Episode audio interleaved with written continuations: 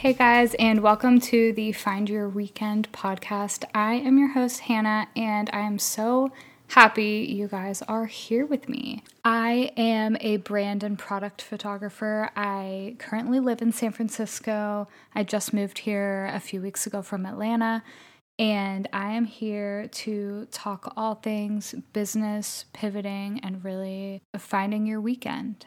I have just in the last two weeks that I've been here, gotten such a taste of what life is like when you have more time and you spend less time working and more time just living your life. And that's what I am here to help you guys do how to find your weekends, how to make the most out of the time that you do spend working, and how to work smarter, not harder. So, just a little bit of backstory about me. I started doing photography professionally in 2015, and I started with weddings and families and engagements and all of that stuff. And after a couple years, I went full time as a wedding photographer and left my corporate job. Um, was living my best life. I really thought that wedding photography was my end all be all, and I was so happy and I loved, loved, loved what I did. I quickly realized that while I was really enjoying myself, I was missing out on a ton of life experiences. I basically spent zero time with my then boyfriend, now husband. Um, I never got to hang out with my friends on the weekend. I was working every single weekend and it was absolutely exhausting.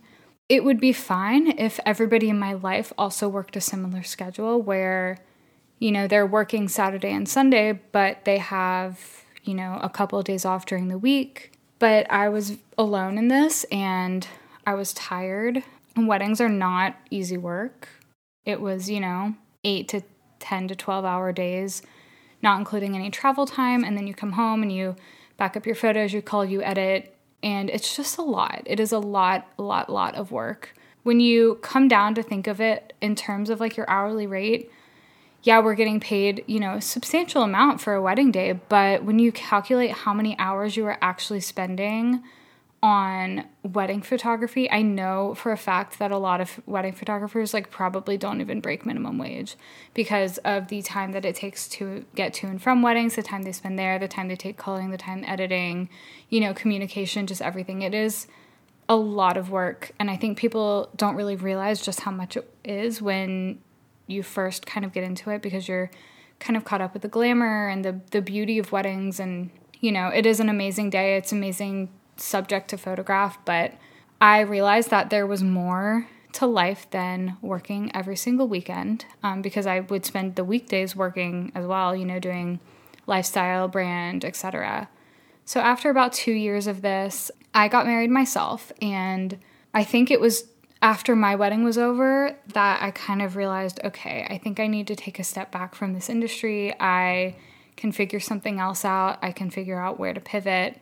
I was getting a little bit sort of distraught by the industry as a whole because I was stuck between pricing points.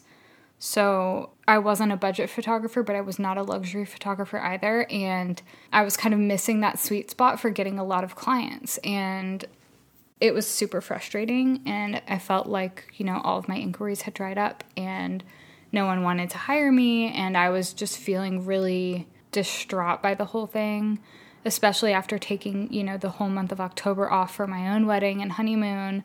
That's usually our bus- busiest month, so I you know, didn't have any income for that month. So this towards the end of 2019, I was going into a new year with maybe two weddings on the books and was just kind of hoping and praying that people were going to come my way and that clients were going to find me. I was, you know, advertising on some popular wedding sites and it was you know, I was starting to get more inquiries but people weren't converting and then 2020 happened and COVID hit. And I have never been more grateful to have all of my inquiries dry up than I was in March of 2020 when I saw all of my wedding photographer friends um, canceling weddings, having clients cancel, you know, going through lawyers trying to figure out what their contract covered, how much money they could keep, what they needed to refund, etc. And it was just absolute hell for these people. And I had one cancellation, one reschedule, and then another reschedule for that year. And in the grand scheme of things, it could have been so much worse had I come into the year with a calendar all the way full of weddings. You know, prior to 2020, I was shooting um, between 25 and 30 weddings a year, and somehow someone was looking out for me, and I found my opportunity to pivot industries at the exact right time.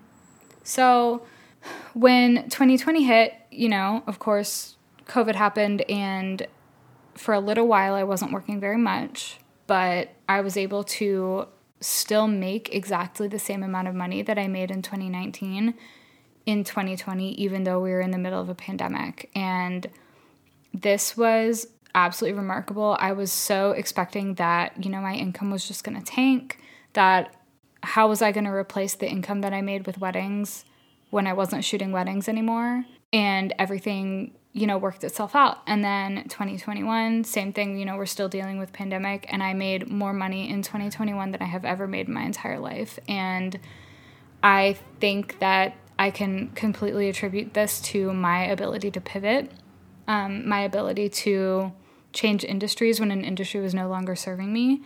And that is why I'm starting this podcast because I know that there are so many people out there who are doing something right now that their heart is not in, that they feel obligated to do because of a comfy income cushion. And I am here to give you the tips and tricks that I use to get myself out of that and to do something that I really love. And I am so glad that you guys are along for the ride. So stay tuned for more info. If you guys want to follow me, you can follow me on Instagram at Hannah Lozano Photo. Basically, from there, you will find everything about me, get to know my website, my photography, ask questions, send in ideas for episodes. If there's any people that you want to hear from, let me know. I'm all ears. And I will catch you guys next time. Bye.